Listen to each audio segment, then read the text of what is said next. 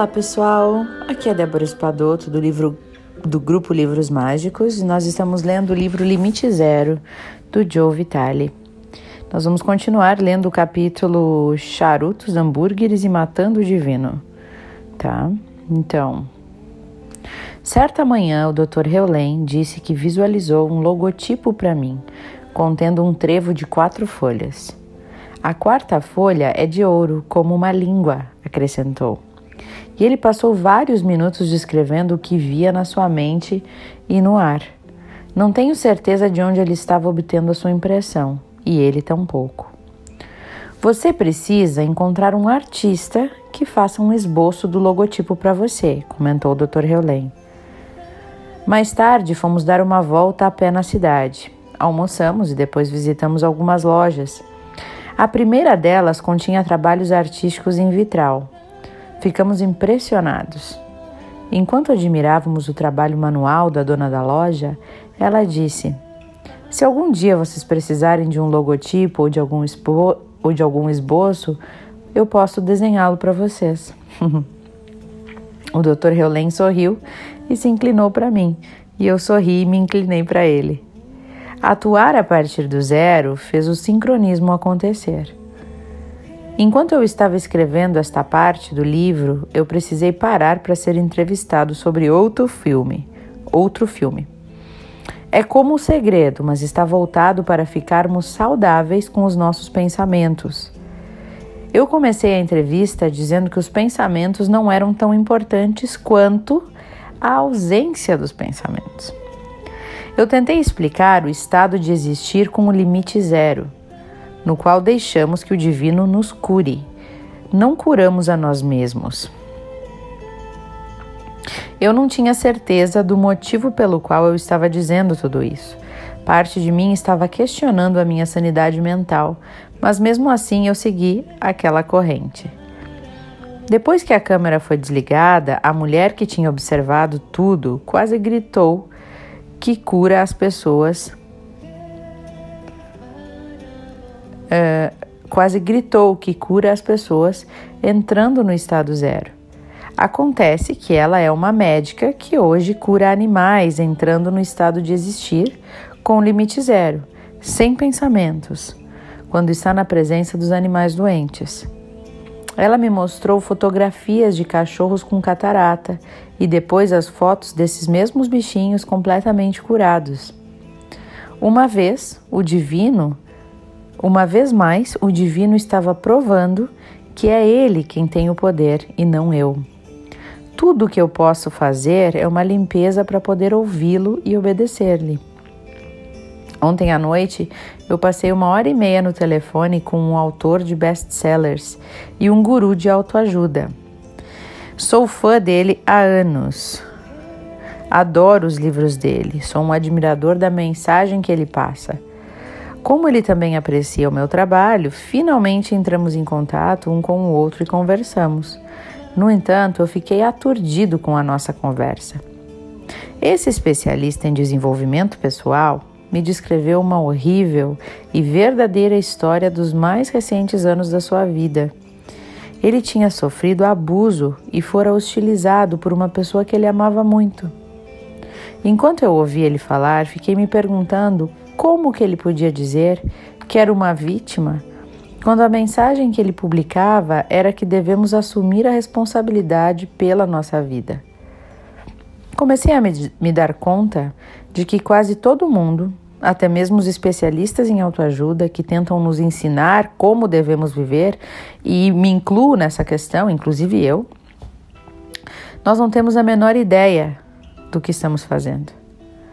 Falta a essas pessoas, esses terapeutas, esses gurus, uma peça do quebra-cabeça. E essas pessoas chegam a um ponto em que pensam que o que funcionou no passado para elas sempre dará certo no futuro, tanto para elas como para todas as outras pessoas. No entanto, a vida não é assim. Somos todos diferentes e a vida está sempre, sempre mudando. Justo quando pensamos que descobrimos tudo, surge uma mudança e a nossa vida mais uma vez se descontrola. O Dr. Heulen nos ensina a entregar os pontos e a confiar no divino, enquanto purificamos constantemente os nossos pensamentos e as experiências que vêm à tona no que diz respeito a ouvir o divino. Por meio deste trabalho contínuo, podemos eliminar as ervas daninhas dos programas para que possamos conduzir melhor a vida com tranquilidade e dignidade. Enquanto eu ouvia o autor de autoajuda narrar a sua jornada de calamidades, eu repeti o tempo todo: Eu te amo, eu te amo, eu te amo. E isso não para ele, nem para mim. Repeti para o divino, em silêncio, dentro da minha mente. E quando ele parou de falar, ele pareceu mais leve e mais feliz. O Dr. Heulen está sempre lembrando a mim e todas as outras pessoas. O divino não é um concierge. Nós não pedimos coisas, nós simplesmente fazemos uma limpeza, falando para o divino. E eu adorava passar momentos com o Dr. Heulen. Ele nunca pareceu se importar com as minhas perguntas. Certo dia eu perguntei a ele se, ele se havia métodos avançados de purificação. Afinal de contas, ele pratica o Ponopono há mais de 20 anos. Com certeza ele criou ou recebeu outros métodos além do Eu Te Amo para eliminar memórias, né? Que tipo de limpeza você faz hoje em dia? Eu perguntei. Ele deu uma risadinha e disse: Eu mato o divino. Eu fiquei aturdido. Você mata o divino? Repeti, perguntando aos meus botões o que, que ele estaria querendo dizer com aquilo. Eu sei que é até mesmo a inspiração, que até mesmo a inspiração está um pouco afastada do zero, disse o Dr. Heulen. Eu tenho a informação de que preciso matar o divino para estar em casa. Mas como que matamos o divino? Continue a limpeza, disse ele. Sempre, sempre, sempre, tudo voltava ao único refrão que curava todas as feridas. Eu te amo, sinto muito, por favor, me perdoa e obrigado. Quando eu estive em Varsóvia, na, na Polônia, no final de, de 2006, eu decidi apresentar a ideia de limite zero e do estado zero para minha audiência. Passei dois dias lá falando sobre marketing hipnótico e o meu livro, O Fator da Atração. Descobri que as pessoas eram abertas, amorosas e estavam ávidas por aprender. E assim eu ensinei a elas o que compartilhei aqui com você, ou seja, que somos responsáveis por tudo que acontece na nossa vida e que a maneira de curar tudo é simplesmente dizendo: Eu te amo. Embora a minha apresentação tenha sido feita com a ajuda de um tradutor, todos pareciam estar absorvendo cada palavra que eu pronunciava mas um homem me fez uma pergunta interessante. Ele disse: As pessoas aqui na, na Polônia passam o dia inteiro rezando para Deus e indo à igreja. E, no entanto, nós tivemos guerra. A nossa cidade foi bombardeada por, por Hitler. Vivemos muitos anos debaixo de uma lei marcial e temos sofrido muito também. Por que, que essas orações não funcionaram? E o que essa prece havaiana tem de diferente das orações? Eu fiz uma pausa para pensar na resposta correta, desejoso de que o Dr. Heulen estivesse presente para me ajudar. E em seguida dei a seguinte resposta: As pessoas não recebem o que dizem, mas sim o que elas sentem. A maioria das pessoas que rezam não acredita que será ouvida ou ajudada Quase todas as pessoas rezam porque estão desesperadas, o que significa que atrairão uma quantidade maior do que estão sentindo, ou seja, desespero. O homem que fez a pergunta pareceu entender e aceitar aquela minha resposta. Ele assentiu com a cabeça. No entanto, quando eu voltei para os Estados Unidos, eu escrevi para o Dr. Heulen e perguntei a ele o que ele teria respondido. E ele me respondeu com o seguinte e-mail: ao Acua. Obrigado pela oportunidade de fazer uma limpeza no que quer que esteja acontecendo em mim que eu vivencio com a sua pergunta.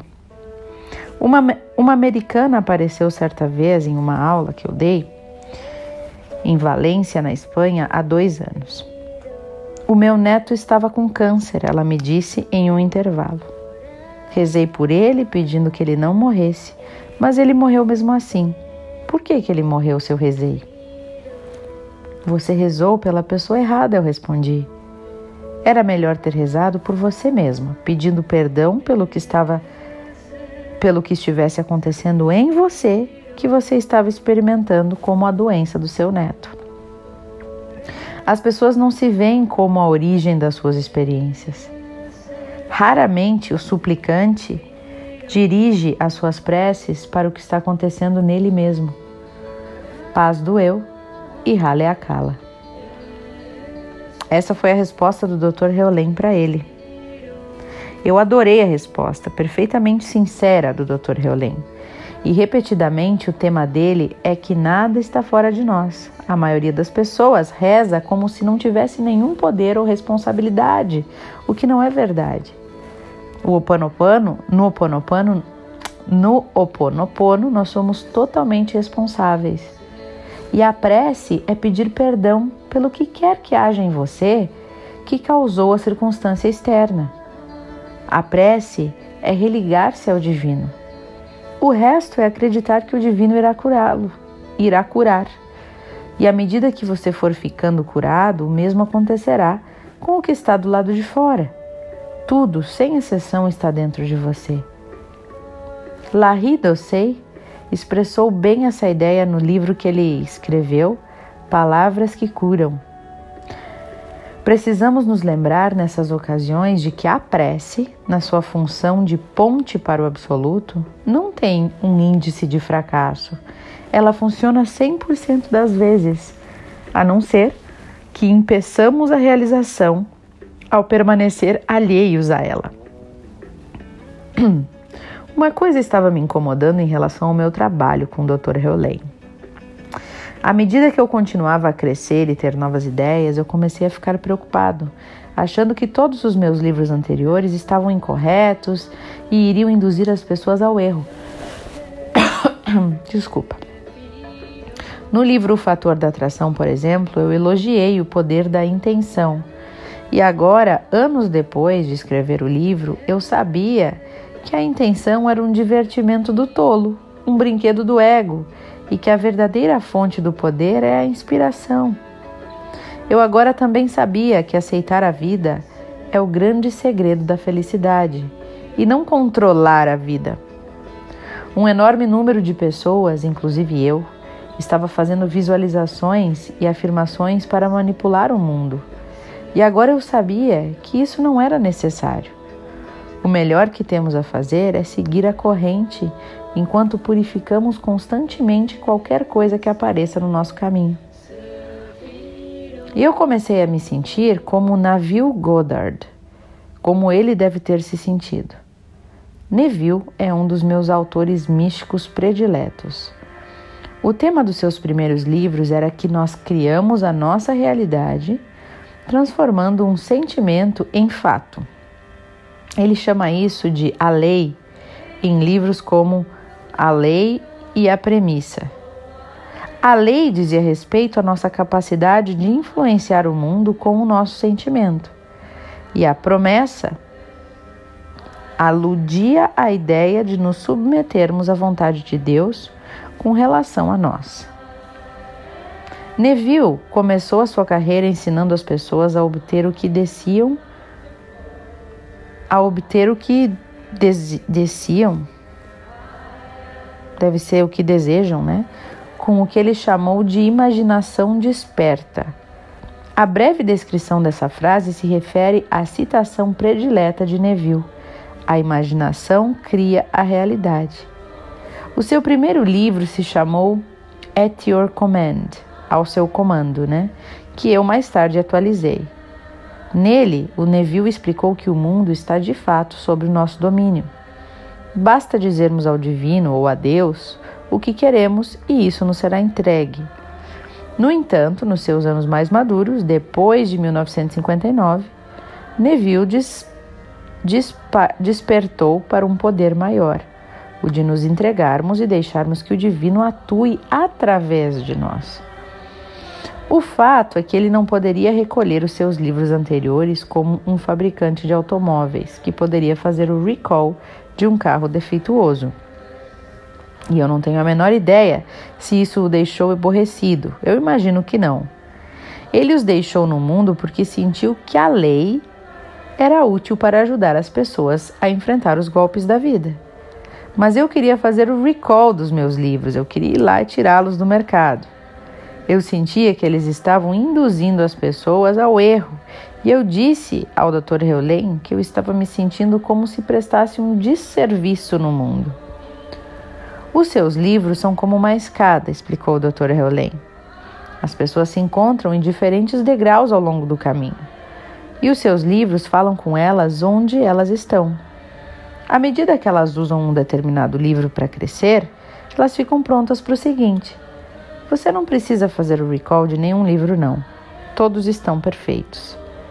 Enquanto eu pensava nos meus livros, em Neville e no Dr. Heulen e em todos os leitores do passado, do presente e do futuro, tudo que eu pude dizer foi: Sinto muito, por favor, me perdoa, obrigado e eu te amo. Purifique, purifique, purifique. Então, pessoal, esse é o áudio de hoje, né? É... Acho que é um processo de amadurecimento, né? A gente passa por vários estágios e chega um momento que a gente percebe o que, que realmente é importante pra gente.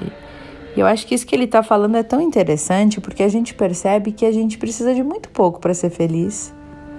Muito pouco mesmo, né? E isso aí me chamou a atenção o que ele disse neste áudio da questão da prece. Por que, que a prece não funciona? Porque a gente atrai o que a gente sente. Isso da lei da atração é muito verdade. A gente atrai mais do que a gente sente e não aquilo que a gente está pensando ou que a gente quer. A gente atrai o que a gente já é, o que a gente está sentindo. Então, se a gente vai fazer uma oração desesperado e pensando no pior e pedindo ajuda, pensando e sentindo aquela dor, o que, que a gente vai atrair? Mais daquela dor. É claro que é difícil, num momento de muita dor, conseguir mudar aquela dor, mas o Ho Oponopono ajuda muito para isso. Eu vejo muito assim que talvez por isso que o Ho Oponopono funcione mais. Porque essas palavras têm um poder tão grande de dar uma leveza no problema que a gente tem, que tá, ele ainda está lá, mas ele está mais leve. Né? Então isso tem me ajudado já faz tempo. Hoje eu descobri, né, lendo este livro com vocês aqui, que a, o Oponopono, né, as, essas quatro frases a gente não fala para outra pessoa que nos está causando aquele problema e, e nem para gente, né? A gente fala para o divino, né? Então, e a gente nunca faz o Oponopono para aquela pessoa, fulano, né? Eu sinto muito para aquela pessoa. A gente faz pro divino em relação ao que estamos sentindo. Se eu estou me sentindo muito triste, eu vou fazer um, o oponopono para o divino, né? E eu gosto de dizer: Deus, limpa em mim essa tristeza que eu estou sentindo. Eu sinto muito por estar sentindo essa tristeza. Por favor, me perdoe por não estar conseguindo lidar com essa tristeza nesse momento. Eu te amo muito, muito. Tristeza, eu te amo, né? Você está aqui, então eu te amo, eu te aceito. Eu sou grata por você estar aqui me mostrando e me ensinando, né? Alguma coisa que eu não sabia que eu precisava aprender. Por favor, Deus, limpa em mim esse sentimento negativo que eu estou sentindo. Eu sinto muito, por favor, me perdoe, eu te amo, sou grato. Eu acho que isso que o livro me trouxe, né, uma nova forma de fazer essa o oponopono. Então, e isso vai nos trazendo uma sensação melhor, um sentimento mais positivo e a gente vai de automaticamente atraindo mais daquele sentimento de paz, de leveza. E eu acho que é isso que o Ho Oponopono faz na vida da gente. Traz paz. Né? Então, pessoal, desejo a vocês boas reflexões e até o próximo áudio.